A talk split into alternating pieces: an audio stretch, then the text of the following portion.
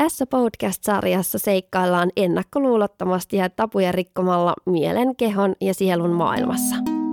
Ehjäksi.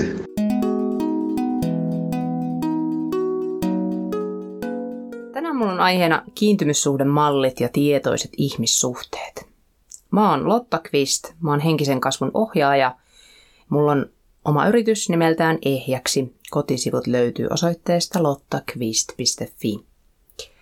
Mulla on hoitola Helsingin Lauttasaaressa ja energiahoidot, valmennukset ja intuitiiviset tulkinnat on saatavissa myös etänä muualle. Tänään puhun tosiaan kiintymyssuhdemalleista ja siitä, miten ne vaikuttaa romanttisiin suhteisiin. Kiintymyssuhden malliksi kutsutaan sisäistettyä mallia maailmasta ja ihmissuhteista. Nykytutkimuksen mukaan noin varhaiset kiintymyssuhdemallit on syntyneet ensimmäisten elinvuosien aikana. Ja Kiintymyskäyttäytymisen lähtökohtana on vauvan keino varmistaa läheinen suhde hoitavaan aikuiseen. Tämä tämmöinen kiintymysmalli aktivoituu meillä aikuisillakin stressaavissa tilanteissa, etenkin romanttisissa suhteissa, mutta siellä ihan lapsuudessakin niin lapsen yksin jäädessä, epävarmuuden tai pelon hetkinä ja erotilanteessa hoitajasta.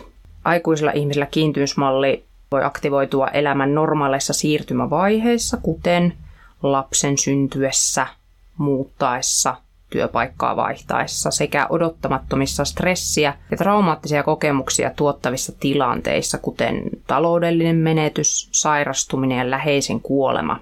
Ja juurikin näissä tämmöisissä parisuhdetilanteissa, vaikka erotilanteissa. Kiintymyssuuden malleja on neljää eri tyyppiä – Eli on turvallinen, ristiriitainen, välttelevä ja pelokas tai kaoottinen kiintymyssuhdemalli. Kyllä sitä kutsutaan myös jäsentymättömäksi kiintymyssuhteeksi.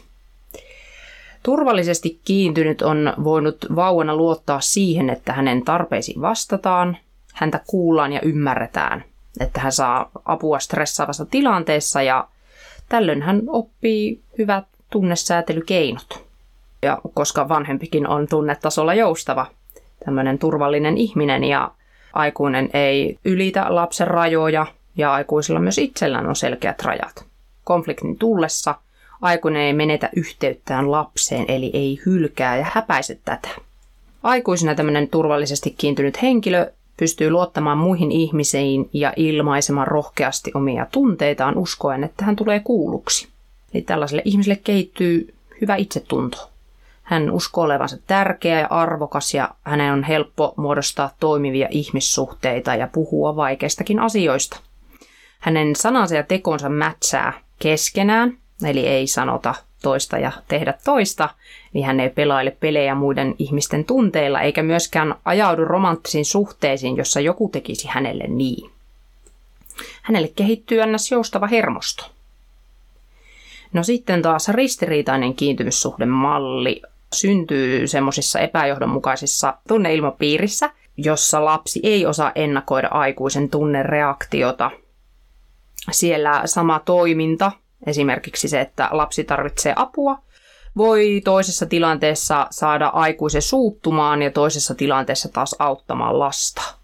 Siellä vanhempi ei osaa säädellä tunteitaan, ei osaa asettaa rajoja eikä auta lasta tunnesäätelyssä tarpeeksi jolloin lapsi joutuu olemaan jatkuvasti varuillaan ja jännittyneenä pyrkien ennakoimaan aikuisen tunnetiloja.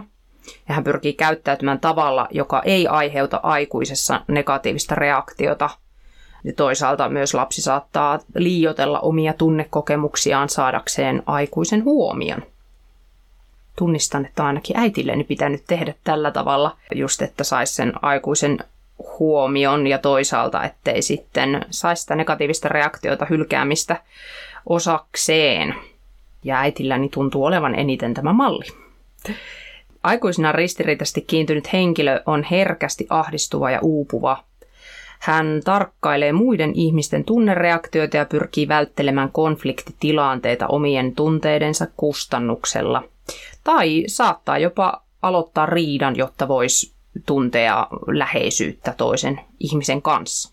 Tämmöinen henkilö on romanttisessa suhteessa helposti ripustuva takertuva ja mustasukkainen. Sukkainen. Hän pelkää tosi kovasti hylkäämistä ja tämä ristiriitainen malli saattaa näyttäytyä semmoisena rakkauden jahtaamisena. Ei sitten kuitenkaan osaa vetää rajojaan ja voi olla tunnetasolla hyvin reaktiivinen. Ristiriitaisesti kiintynyt päätyy helposti tyytymään rakkauden murusiin ja, ja sitten saattaa ummistaa silmänsä, kun toinen näyttää varoitusmerkkiä, vaikka tämmöinen narsistinen henkilö esimerkiksi saattaisi näyttää merkkejä siitä, että ei ole luotettava, niin sitten ristiriitaisesti kiintynyt ei sitä välttämättä huomaa. Välttelevä kiintymyssuhdemalli taas syntyy tunneilmaisultaan köyhässä ilmapiirissä ja siellä on pyritty tai pyritään välttelemään oikeastaan aika kaikenlaista tunneilmaisua. Siellä voi olla taustalla vanhempien masennusta tai semmoista dissosioitumista, eli se on tämmöistä tunnetason pakenemista, ns henkistä paikalta poistumista, jolloin tietenkään lapsi ei saa aikuiseen yhteyttä ja siellä voi sitten myös aikuinen harjoittaa tämmöistä niin sanottua silent treatmentia, eli sitä kun, kun vanhempi lakkaa puhumasta lapselle kokonaan. Siellä vanhemmilla ei ollut kykyä ottaa vastaan lapsen negatiivisia tunneilmaisuja eikä myöskään positiivisia tunteita ole ilmaistu avoimesti. Vanhempi voi vaikuttaa jäiseltä siinä omassa tunneilmaisussaan ja saattaa häpäistä lasta eikä ainakaan osittain hyväksy tätä tai kokonaisuudessaan hyväksy, eli saattaa osia olla hyväksymättä.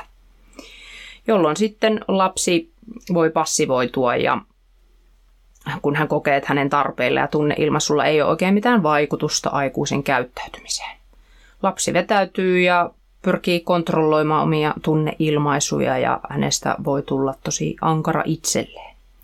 Sanotaan, että suomalaisessa kulttuurissa tätä tämmöinen välttelevä kiintymyssuhde on kaikkein yleisin. Eipä sinänsä ihme, koska me ei olla mitään maailman parhaita näyttämään tunteita ja puhumaan niistä, mikä on tietysti yksi häpeän aiheuttaja Toki on aina hyvä muistaa, että aina meidän kaikkien toiminnalle löytyy jotkut syyt, että jos ihmiset on sulkeutuneita ja tunneköyhiä, niin siellä on tota, Suomessa isossa mittakaavassa sotia.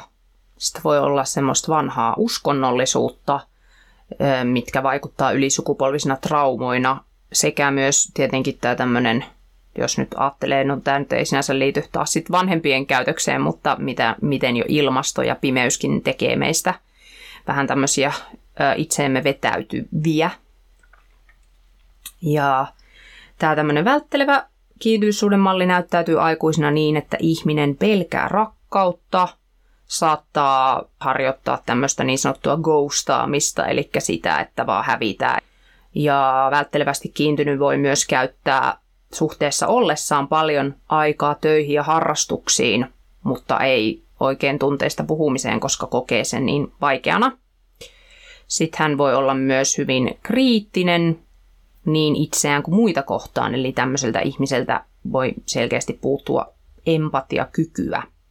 Kun rakkautta olisi tarjolla, niin tämmöinen välttelevä ihminen vetäytyy ja sitten voikin käydä niin, että kun toinen menettääkin kiinnostuksensa – yleensä tämmöinen ristiriitaisesti kiintynyt, niin sitten välttelevä ihminen uskaltaakin tulla lähemmäs, sillä aistii alitajuisesti, että se semmoinen painostuksen energia siitä väliltä on poistunut, mitä se ristiriitaisesti kiintynyt saattaa harjoittaa. Eli kun se on kovasti menossa sitä rakkautta kohti jopa takertumassa, niin sitä enemmän tämä välttelevä ihminen juoksee karkuun.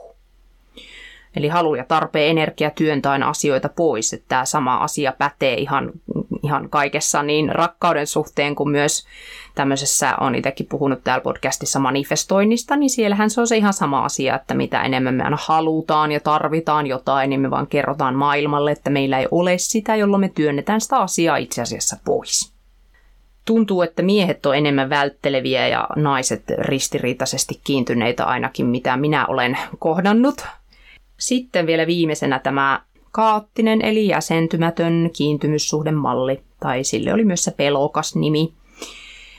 Jos perheen ilmapiiri on ollut tosi epäjohdonmukainen lapsen kannalta, vahingollinen, niin puhutaan kaoottisesta eli jäsentymättömästä kiintymyssuhden mallista. Tällaisessa perheessä vanhemmat on epäluotettavia jopa vaarallisia lapselle.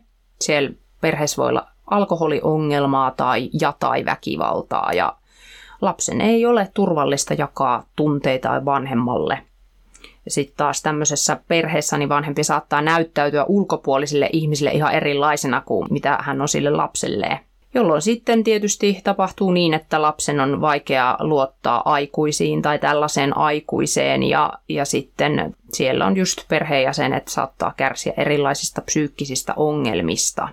Tämä kaoottinen kiintymyssuhdemalli on kaikista harvinaisin näistä kaikista malleista. Tämmöisen mallin saanut ihminen sitten näyttäytyy aikuisuudessa ja siellä romanttisissa suhteissaan e-, etenkin niin, että luo sitä lapsuuden draamaa uudestaan eteensä. Toki se voi tapahtua myös muissa ihmissuhteissa, mutta etenkin sen romanttisissa suhteissa ja sitten just ei luota niihin kumppaneihin ja, ja suhteet on usein tunnetasolla hyvin trikkeröiviä. Tämmöinen ihminen voi harjoittaa push and pull dynamiikkaa, eli tämmöistä tule lähelle, mene pois, tule lähelle, mene pois. Ja, tai ylipäätään karsasta romanttisia suhteita tosi paljon, että ihan niin kuin jättäytyy niistä pois. Voi olla niiden suhteen tosi kyyninen ja sitten onnistuu luomaan sitä draamaa jopa turvallisen kumppanin kanssa. On löytänyt itseäni kaikista näistä kiintymyssuhdetyyleistä, vähän aina myös riippuen siitä, että mistä, mistä niistä lukee, että saattaa eri lähteet sanoa vähän eri tavalla. Ja se onkin tyypillistä, eli ei tarvitse olla, tai niin kuin moni ei välttämättä ole puhtaasti jotakin näistä edusta jotain näistä kiintymyssuhdetyyleistä, vaan voi edustaa monta tai löytää niin kuin elementtejä monesta. Ja eniten mä oon löytänyt itteni sieltä jäsentymättömästä kiintymyssuhdetyylistä, mikä, tai just, että se on näyttäytynyt eniten niin kuin romanttisissa suhteissa, vaikka sitten olenkin kokenut ystävyys- ja työsuhteet ihan turvallisina – jollei, no sitten se on ollut eri asia, jos on ollut kaverina joku voimakkaasti narsistinen henkilö, niin sitten on kokenut turvallisena, mutta tota, se on ollut onneksi harvinaista. Ja se onkin myös niin, että ihmisen kiintymyssuhdetyyli voi näyttäytyä erilaisena eri ihmissuhteissa. Eli juuri tämä, mitä kuvasin, että se ei ole välttämättä, että vaikka olisitkin ristiriitaisesti kiintynyt romanttisissa suhteissa, niin sitten koetkin turvallisiksi toisenlaiset erilaiset ihmissuhteet. Yleensä ottaen voi kuitenkin sanoa niin, että tämä jäsentymätön kiintymyssuhdemalli syntyy, kun ihminen on kokenut tosi traumaattisia kokemuksia lapsena, eli esim. väkivaltaa, hyväksikäyttöä, rankkaa laiminlyömistä. Ja just nämä ihmiset sitten luo siellä romanttisissa suhteissaan itselleen sitä draamaa ja muissakin ihmissuhteissaan ja – on tunnistanut isäni kyllä eniten tuosta jäsentymättömästi kiintyneestä tai sanoisin, että hän on sitä, vaikka koska hän on kokenut väkivaltaa lapsena, mutta toki se hänen käytössä on näyttäytynyt just niin kuin kaikista eniten semmoisena välttelemisenä. Ja just vaikka muistan, hän aina, hän aina sanoo, että hän ei luota keneenkään. Ja sanoinkin, että äitini toiminta taas on näyttäytynyt enemmän ristiriitaiselta vaikka toisaalta siinä hänenkin käytöksessään on ollut paljon välttelyä. Sitten kun itse teen eritoten alkoholistien läheisten kanssa töitä, niin mä oon mitä nyt on ihmisiä tarkkailu, niin musta tuntuu, että siellä on eniten alkoholistien aikuisilla lapsilla, niin että varmaan kaikki on kaikki on hyvinkin alun perin turvattomasti kiintyneitä, mutta en mä nyt sanoisi, että kaikilla tämä jäsentymätön kiintymyssuhdemalli olisi. Toki siihen varmasti vaikuttaa sekin, että ää, jollakin se aikuisen vanhemman alkoholin käyttö on voinut kestää esimerkiksi muutaman vuoden ja tapahtua siellä ihmisen teini-iässä. Ja sitten myös tietysti, jos ihminen on työstänyt paljon itseään, niin sittenhän se hänen kiintymystyylinsä on voinut muuttua turvallisemmaksi ainakin. Eli jos se ei ole ihan täysin turvalliseksi, niin ainakin turvallisemmaksi. Ja ja voi onneksi suhtautumistaan rakkauteen parantaa paljonkin ja kasvattaa sitä sisäistä turvan tilaa, jolloin sitten aina myös asiat suhteessa muihin ihmisiin muuttuu, että kaikki lähtee sieltä omasta itsestä, eli että itse eläisi mahdollisimman, oma sisäinen turva olisi mahdollisimman suuri ja eläisi mahdollisimman rakkaudellisessa tilassa itse, niin silloinhan sitä ei myöskään tarvitse lähteä jahtaamaan sieltä ulkopuolelta kovasti niin kuin – tässä maailmassa näyttää aika paljon tapahtuvan. Nämä on aina nämä on vaan teorioita, jotka auttaa meitä ymmärtämään itsemme paremmin, mutta että just, että mikään teoria ei vielä paranna ketään, että ei pidä liiaksi minun mielestä jäädä kiinni siihen, että annetaan joku tämmöinen niin leima otsaan tai joku diagnoosi itselle tai toiselle, mutta toki auttaa vaikka siellä parisuhteessa, kun ymmärtää sekä sitä omaa kiintymystyyliään että sitä kumppanin kiintymystyyliä, niin ei ehkä sitten reagoi niin voimakkaasti siihen, kun huomaa, että toinen käyttäytyy tietyllä tavalla. Sitten vähän pohdiskelin, että millaisia sitten on terveet ja tietoiset ihmissuhteet ja romanttiset suhteet. Pitää saada olla oma itsensä, puhua omista tunteistaan, tulla kuulluksi ja nähdyksi, hyväksytyksi sellaisena kuin on, että ei vaikka hylätyksiä häpäistyksiä siksi, että mukamas ajattelee toisen mielestä jotenkin väärin, kuten joku narsisti voisi tehdä, sanoa, että sulla ei ole ö, oikeutta omiin mielipiteisiin. Ei tarvi olla asioista samaa mieltä, mutta, mutta just, että toisen mielipidettä pitää kunnioittaa ja kenelläkään ei ole oikeutta manipuloida toista silleen, että sun pitää uskoa näin, sun pitää ajatella näin. Sitten mikä on hirveän tärkeää, on vastuunotto omista tunteista ja teoista. Et turha syytellä toista, mitä me, mitä me monesti ihmissuhteissa päädytään tekemään. Ja helpostihan sitä tulee projisoitua muihin ihmisiin omia tunteita ja tulkittua asioita väärin, vaikka toinen ei olisi just tarkoittanut sitä, mitä sä luulet, mutta, mutta pääasiahan siinä olisi, että niistä asioista pystyisi keskustelemaan ja sanomaan, että hei, minä koin näin, ja ne asiat pystyisi mahdollisimman pian selvittää, että ne jäisi sille kalvomaan mieltä vaikka moneksi kymmeneksi vuodeksi ja vaikuttamaan siihen suhteeseen. Eli semmoinen avoimuus tarvitaan. Ja voi tai on mun mielestä hirveän tärkeää hyväksyä se, että me, me niinku, et voisi hyväksyä, että tämä ihmisversio minusta ei ole täydellinen niin itsellä kuin kellään muullakaan, että eikä tarvitse sellaista vaatia, koska itse asiassa täydellisyyden tavoitteluhan kumpuaa rakkauden puutteesta. Olen ennen itse ollut hyvinkin voimakkaasti täydellisyyden tavoittelija, niin voi kyllä ihan täysin sanoa, että se on ollut vaan, ollut vaan sitä, että kun ei ole saanut tarpeeksi rakkautta, niin on alkanut ajattelemaan, että mun täytyy olla täydellinen – jotta mä riittäisin, jotta mä kelpaisin. Sitten kans mikä on tietoisuutta, niin siitä, että jokainen luo oman elämänsä sisältä käsiin, eli ulkomaailmaa heijastus siitä sisäisestä ja näin ollen sitä luo myös tietynlaisia kokemuksia myös niiden toisten ihmisten kautta. Eli itse en, en niin pätkääkään usko, tai uskon, että, että me ei sattumalta päädytä yhteen niiden tietynlaisten ihmisten kanssa tai ystäviksi tai mitään, että, että ihmiset tulee meidän elämään, elämään syystä ja toiset tekee meille tai kohtelee meitä niin, mihin me uskotaan. Eli vaikka just se, että jos sä uskot olevasi arvoton, niin sitten tulee ihmisiä, ketkä kohtelee sua niin kuin sä olisit arvoton, ja he kantaa myös itsessään sitä haavaa. Tokihan se ei tarkoita sitä, että vaikka jos ihminen kantaa itsessä arvottomuutta, niin se tarkoita sitä, että kaikki ihmiset kohtelisivat sua paskasti. Eli on myös niitä sitten paremmin myötätuntoon kykeneviä ihmisiä, ketä tulee. Mutta joo, eli just tämä, että meidän uskomusmaailmat jotenkin täsmää niiden ihmisten kanssa, ketä sitten vaikka kumppaneiksi, tämmöisiksi romanttisiksi kumppaneiksi päät, päätyy ja myös siis ihan sama ystäviksi. Ja myös sen, sen niin kuin hyväksyminen, että ei voi syvällisesti muuttaa toista, että voi muuttaa vaan omaa suhtautumista. Että voithan sä pyytää, että hei, voisit sä toimia tää, näin, mutta et sä voi niin kuin olettaa, kukaan ei sillä pyytämisellä muutu syvällisesti, jolle he itse halua muuttua. Me etsitään ulkopuolelta sitä jotakin täyttämään meidän rakkauden tyhjiötämme, sitä tyhjiötä, mitä me on alettu kokemaan lapsuudesta saakka, kun meille ei olla osattu olla läsnä, meitä on kohdeltu huonosti jne. Eli olisi hyvä tajuta, että me ollaan jo täysiä ja kokonaisia ilman kenenkään täydennystä – että meidän todellinen olemus on rakkaus ja sieltä se kumpuaa itse asiassa kaikkia kohtaa, ei sieltä meidän persoonallisuudesta, vaan sellaisesta, mitä mä nyt voisin vaikka nimittää sanalla jumalainen tai, tai puhdas tietoisuus tai sillekin on monia nimiä.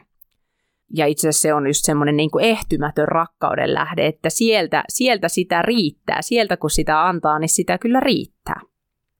Eli tämmöinen niin sanottu sielunkumppanin metsästys ei pitäisi olla sitä just, että, tai nimenomaan ketään ei pitäisi metsästää, että et siitä tätä täydentäjää jotain maagista ihmistä, joka vie kaikki sun ongelmat kerralla pois, koska niinhän siinä ei käy. Et toki niin kuin, tulee ihmisiä, jotka voi omalla olemisellaan niin kuin kasvattaa meidän rakkauden tilaa, mutta kyllähän myös tämmöiset intiimit suhteet nostaa helposti pintaan sen kaikin käsittelemättömän. Oikea ja turvallisen ihmisen kanssa voi kasvaa yhdessä ja sitten kuitenkin se, että hyvä suhde vaatii työtä, että ei voi minusta olettaa, että vaan joku ihmissuhde pysyisi hyvänä ilman, ilman että tekee mitään sen eteen. Tai tietysti aina niin riippuu ihmisten uskomusmaailmasta, mitä se on siinä hetkessä. Että jos sä oot jo kaiken hirveän hyvin käsitellyt, niin mikä siinä, mutta harvempi on. Ja kumppani ei välttämättä täytä kaikkia niitä tarpeita, mitä, mitä meillä on, saatikka, että hän lukisi ajatuksia, joten ne on tämmöisiä ihan hyviä pointteja ottaa huomioon. Et voi tarjota toiselle turvaa, jollei sulla itsellä ole sitä tarpeeksi. Eli taas no ihan sama asia se rakkaudenkin kanssa, että sä voit tarjota jollekin jotain, mistä sä luulet olevasi erossa, mistä sä luulet, mistä sä koet eläväsi, niin että et sä et elä rakkauden tilassa, vaan sä elätkin häpeä pelon tilassa. Toimiviin ihmissuhteisiin tarvitaan ennen kaikkea rakkautta, kunnioitusta, arvostusta, myötätuntoa, sitä turvaa, rehellisyyttä, avoimuutta, vastavuoroisuutta. Ei pitäisi, ei pitäisi niin koskaan äm, tyytyä sellaiseen, että toinen puhuu vain itsestään ja sä aina kuuntelet, mikä olisi vaikka joku tämmöinen narsistinen ihminen puhuu aina itsestään ja, ja sitten toinen vaan kiltisti kuuntelee. Jollei näitä äsken listaamieni asioita löydy ihmissuhteesta, se on trauman toistamista. Meistä moni vetää tiedostamattaan puoleensa semmoisen kumppanin, joka muistuttaa niitä meidän ei niin rakkaudellisia vanhempia ja toistetaan niitä vanhoja vanhemmilta saatuja huonoja parisuhdemalleja. Sitä kutsutaan tämmöiseksi traumapondingiksi tai traumakemiasuhteeksi. Eli mikä voi sisältää vaikka paljon tämmöisiä niin kuin just hylkäämisen kokemuksia, että sä oot alkanut kokemaan sitä hylkäämistä vanhemmiltasi lapsena, se, se on siellä sun sisällä, sä edelleen uskot siihen hylkäämiseen, yli minut hylätään kuitenkin, niin sä luot hylkäämistä toisen kautta. Eli sitten se tapahtuu, sieltä just tulee ulkomaailmasta semmoinen sopiva tyyppi, joka sopii siihen sun uskomusmaailmaan. Ja itse on tullut siihen tulokseen, että tämmöiset traumakemia suhteiden osapuolet ei kyllä välttämättä ole toisilleen sopivia, vaikka ne traumat olisi jotenkin parannettukin, tai no okei, tosi vaikea sanoa, koska sieltähän kuoriutuu, voi kuoriutua ihan uusi ihminen, kun se kaikki ne valtavat määrät näitä mielenkerrostumia riisuttaa siitä pois päältä, niin kyllähän sieltä kuoriutuu ihan uusi ihminen, mutta jos mä ainakin mietin niin kuin itsekin vaikka jotain jotain niin kuin nuorempana, niin onhan ne ollut hyvinkin sellaisia, että on saattanut ihan miettiä, että no mitä yhteistä mulla on ihmisen kanssa, mutta ollut vaan niin riippuvainen, että on vaan niin kuin tyytynyt johonkin. Eli kun sä et tiedä, kuka sä oot, mitä sä ansaitset ja mikä sulle sopii, niin ne suhteethan on mitä sattuu. Ja onhan ihmisiä, ketä voi valita kumppanin rahan, ulkonäön, statuksen, tällaisten asioiden perusteella, ja jokainen tietysti saa tehdä juuri niin kuin haluaa, mutta mä en taas usko, että niin, kukaan ei tule sattumalta meidän elämään ja kaikesta voi aina vähintään oppia, että, jos ei muuta. Ja rakkaus voi virrata vaan vapaudessa. Et se semmoinen ripustautuminen toisen omistamisyritykset, niin ne, ne ei oikein toimi, ne vaan ajaa toista kauemmas. Toista ei voi omistaa, hallita, kontrolloida, vaikka mitä se lapsuudessa koettu turvattomuus – saa aikaan tai voisi saada ihmisen tekemään. Ja rakkaus sanoisi, että minä haluan, että sinä olet onnellinen, kuulun minä siihen sinun onneen tai en, kun riippuvuus sanoisi, että tee minut onnelliseksi. Rakastaa myös ö, ottaa toinen osaksi itseään, eli missä nyt vaikka äitit on hyviä tai, tai niin kuin olisi, olisi, sanotaanko, että olisi pitäisi, tai jotta olisi hyvä äiti, niin pitäisi ehkä jollain tavalla osata nähdä se oma lapsi osana itseä. Kyllä mä näen, että me ollaan tässä maailmassa myös heräämässä siihen, että itse asiassa kukaan ei ole meistä erillinen. Että et enemmän sellaiseen, että me voitaisiin niin kuin kaikki elää semmoisessa ykseyden tilassa, mitä jo ihan niin kuin kvanttifysiikkakin, per, tiedekin jo todistaa, että kaikki on sitä yhtä samaa energiakenttää niin vaikka me ollaan näissä näennäisesti erillisissä ihmiskehoissamme, että me ei ollakaan erillisiä. Eli jotenkin se semmoinen käsitys koko rakkaudesta, että et, et miten se on ainakin itselle laajentunut, että se on todellakin se se on todellakin se meidän todellinen olemus ihan jokaisen ihmisen, eikä vaan jotain romanttista rakkautta tai jotain, jota pitää jahdata tai jotain tietyissä ihmissuhteissa olevaa, vaan se on todellakin täysin niin kuin todella laajempi käsitys. Ihmissuhteet auttaa meitä kasvaa. Eli on myös on, on ongelmallista, jos vaan toinen on valmis kasvamaan, koska siitähän jos toinen edistää tämmöistä henkistä kasvua on hirveän äm, niin kuin koko ajan ja toinen on sille, että en minä, minä mitään, että tota, juon vaan sohvalla kaljaa, niin, niin kyllähän siinä her, herkästi toinen sitten kasvaa ohi ja se toinen ei enää re, resonoikaan jollei sitten onhan aina mahdollista ottaa myös se toinen ikään kuin kiinni, enkä saa tarkoita tällä sitä, että ei ole mikään kilpailu tai vertailu, kuka, kuka nyt olisi jotenkin edistyksellisempi, mutta taas jokainen tekee sitten itse tietysti sen, määrittelee sen itse, että, että kuinka tärkeää se on se henkinen kasvu itselle ja kuinka tärkeää se on sulle, että myös se kumppani tekee sitä tietoisesti. Ja itse asiassa vaikka puhutaan henkisestä kasvusta, niin sehän on hyvinkin vähenemisen prosessi, eli siinä luovutaan kaikesta, mikä ei ole koskaan ollutkaan totta, mikä ei ole osa sitä meidän todellista itseä. Ja se, sen pitäisi olla syvää psykologista tunnetyötä, että se ei ole vaan jotain, että olen puhdas tietoisuus, no niin, done. Et eihän se tuolla tavalla sanottuna integroidu ihmiseen jotenkin sellaiseksi todellisuudeksi, mistä käsin hän alkaisi joka hetki elämään, ja sehän se pointti siinä on. Toki jos just, että ei puhuta psykologisuudesta, vaan jos puhutaan henkisyydestä, niin silloin, silloin on olennaista tunnistaa se semmoinen ikuinen, puhdas osa itseämme siellä kaiken taustalla, sen mielenmölinän taustalla. Sitten myös tuli tämmöinen tär- mielestäni tärkeä pointti mieleen, että on, niin kuin ihmiset osoittaa rakkautta eri tavoin, mikä voi aiheuttaa ongelmia siinä, jos se toisen rakkauskieli on eri kuin oma. Rakkauskieli on viisi, eli ne olisi palvelusten tekeminen, tai se voisi olla se, että vaikka joku perheen isä on jossain aina töissä tuodakseen leipää pöytään, kun taas sitten joku voi ymmärtää sen, että niin ottaa sen niin, vaikka vaimo ottaa sen niin, sä oot aina sillä töissä – ja lapsilla tulla trauma siitä, että, että isä on aina töissä. Toki on eri asia olla sitten joku ihan oikeasti niin työnarkomaani ja paeta siihen työn tekemiseen selkeästi jotain emotionaalistakin puan, mutta mä nyt ihan varsinaisesti en puhunut työnarkomaniasta tässä. Sitten toinen rakkauden esittämistapa, keino on lahjojen antaminen. Sitten tämmöinen niin yhdessä vietetty aika, rakkauden osoittaminen sanoin ja kosketus. Ja itse ainakin koen, että olisi tarvinnut paljon enemmän lapsena just tota, että olisi sanottu ja kosketettu. No ei siellä kyllä ja vietetty aikaa ja siis joo, mutta et, et, et se on ollut niinku selkeästi semmoinen, että mikä on satuttanut, kun sitä ei ole sanottu. Mielestäni toimimaan rakkaussuhteeseen tarvitaan sydämen yhteys, keskusteluyhteys tai jonkinlainen semmoinen vähän niin kuin miten sitä sanotaan, great mind thinks alike, niin kuin vähän niin kuin samanlaiset mielet ajattelee jollain samalla lailla, jonkinlainen semmoinen yhteisymmärrys, olla jollain tavalla niin kuin samalla, samalla viivalla tai samalla kartalla nähdään niin kuin asiat jollain tavalla samalla lailla. Fyysinen yhteys. Ja tarvitaan toki myös samanlaisia arvoja just ja jollain lailla samanlaisia tavoitteita elämässä, että vaikeahan se muuten, tai että jos ihmiset on menossa ihan eri suuntiin, niin sittenhän ne sellaiset suhteet loppuu helposti.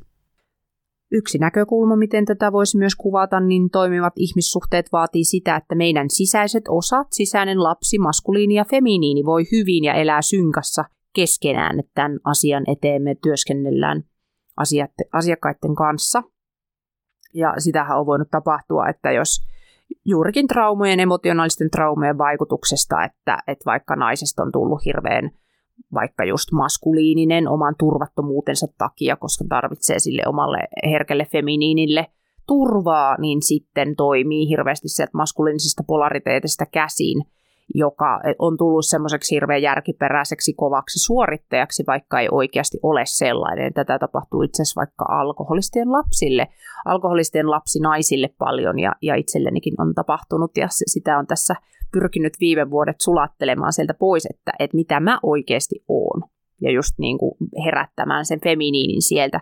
Ja nyt jos puhun maskuliinisesta naisesta, niin mä en missään nimessä sano sitä mitenkään loukatakseni tai sanoakseni se ei viittaa kenenkään ulkonäköön tai mihinkään, vaan se on ihan totaalisesti se sellainen niin kuin, äm, se on energia. Ja nämä energiathan nimenomaan ilmenee kaikissa ja jokainenhan saa olla just niin maskuliininen tai feminiininen kuin haluaa, mutta tärkeintähän olisi se, että löytää sen, että minkälainen mä oikeasti oon, mikä on mun semmoinen niin kuin oikea esenssi, mikä on jotenkin minulle ominaista eikä vaan jotain traumoista käsin kumpuavaa. Jos tarvit tällaisten asioiden kanssa apua, eli selkeästi tunnistat jotain parisuhdehaasteita – haluat kasvattaa sun sisäistä turvan tilaa, luoda sitä kautta sitä, että et, et reagoisi niissä ihmissuhteissa, parisuhteissa niin negatiivisesti, niin ää, tervetuloa, mä voin auttaa, mä teen tota regressioterapiaa, energiahoitoja ja life coachausta pääasiallisesti käytän tähän ja niitä on ihan yksittäisinä palveluina tai myös jotain useamman kerran paketteja ostettavissa tuolla mun kotisivuilla lottakvist.fi ihan kaikille. Jos olet alkoholistin ää, aikuinen lapsi tai läheinen, niin käyhän kuuntelemassa apua alkoholistin läheiselle jakso, jolle ole sitä tehnyt jo ja voit käydä lukemassa mun kotisivuilta lottakvist.fi siitä lisätietoa. Päätin jatkaa tota tarjousta ää, tälle ihmisryhmälle tähän palveluun liittyen. Eli jos otat muhun yhteyttä, tuut mulle asiakkaaksi heinäkuun loppuun mennessä, niin saat lisäksi siihen maksuttoman 20 minuutin kaukoenergiahoidon, etävalmennuksen tai intuitiivisen tulkinnan, kaikki siis etänä toteutettuna. Kerro, että oot tämän tarjouksen bongannut ja toimi ennen heinäkuun loppua, niin saat sen. Eli noi lähihoidot ja valmennukset toteutan tuolla Helsingin Lauttasaaressa, mutta nämä on tosiaan etänä sitten myös saatavilla ihan minne tahansa, mutta sitten se on enemmän sitä, niin kuin se on kaukoenergiahoitoa ja noita valmennuksellisia juttuja, mitä sitten siinä tehdään. Eli energiahoito toimii tutkitusti myös etänä, vaikka se voi kuulostaa hieman erikoiselta, mutta ne on itse asiassa aika yleisiä noi kaukohoidot, mitä, mitä teen. Voisin vielä vähän avata noita metodeja, koska ne voi olla ö, ihmisille outoja. Toki löytyy energiahoidosta ja regressioterapiasta ihan oma jaksonsakin. Mutta tota, energia, kaikki on energiaa, tunteet on energiaa kehossa. Se on ihan tieteellinen fakta, että kaikki on energiaa ja energiahoidossa pystyn mieleni ja niiden metoden avulla luomaan semmoisen energian, jota voisi, tai energioita, joita voisi verrata vaikka rak- rakkauteen tai muihin tämmöisiin, mitä me nyt kutsuttaisiin positiiviseksi tunnetilaksi, minkä mä sitten joko kaukohoidossa niin kuin vaan ajatusteni kautta tai sitten ää, lähihoidossa ajatusten ja käsieni kautta välitän siihen ihmiseen. Se alkaa tekemään muutoksia hänen sinun alitajunnassasi ja muuntaa sieltä, pystyy purkaan niin kuin kehosta ja mielestä niitä sellaisia negatiivisia muistijälkiä ikään kuin, jotka sitten sieltä ohjaa elämää, vaikuttaa terveyteen, vaikuttaa, vaikuttaa onnellisuuteen, vaikuttaa itsetuntoon, siihen miten me toimitaan ihmissuhteissa, kaikkeen.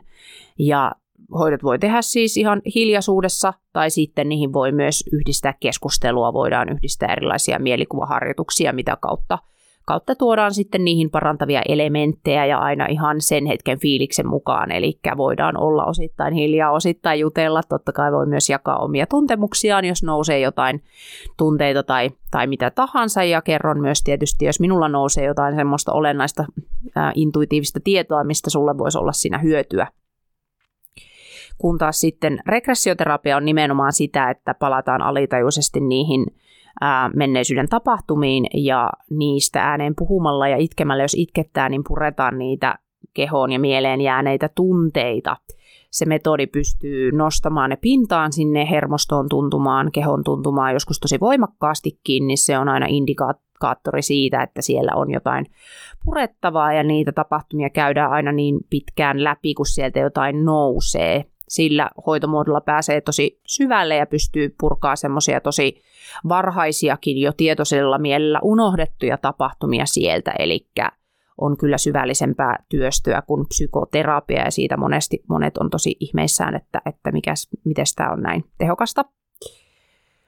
Mutta siinä ei tarvi tietää just etukäteen, että mistä joku asia johtuu, vaan just niin kuin vaan sitä voi antaa ihan omalle alitainolle vapaat kädet viedä ja johdattaa sinne, mitä tarvii nähdä. Ja siinä hetkessä, minkä käsittely on äm, hyödyllistä. Tai sitten voi just, että no, kysyä vaikka siinä, että se hoito näyttäisi sulle ja paljasta sulle, että mistä vaikka johtuu joku tietty, vaikka miksi mulla on selkä kipeä tai miksi mulla on huono, huono itsetunto tai miksi tämä parisuhde on tällainen. Tällaisia kysymyksiä voi esittää ja sitten se sun alitajunta vastaa siihen ja näyttää sulle, mikä se on se juttu sinussa, miksi, miksi joku asia sun elämässä tässä hetkessä on niin kuin se on. Ja joo, siinä ne varmaan oli. Lisätietoa löytyy mun kotisivuilta lottakvist.fi Otahan seurantaan. Hoitola Ehjäksi on mun instatili ja Ehjäksi podcastilla on oma instatili, niin voit ottaa senkin seurantaan. Seuraavassa jaksossa ää, pureudun lisää narsismi-aiheeseen. Siitäkin on aiempi jakso, mutta teen siitä vähän jatko-osaa, koska on kyseessä sen verran laaja aihealue että, tai teema, että siitä varmasti löytyy sanottavaa useammaksikin jaksoksi tai jaksoon. Kiva, kun olit matkassa mukana. Kiitos, kun kuuntelit. Ensi kertaan. Tämä on Ehjäksi podcast. Ehjäksi.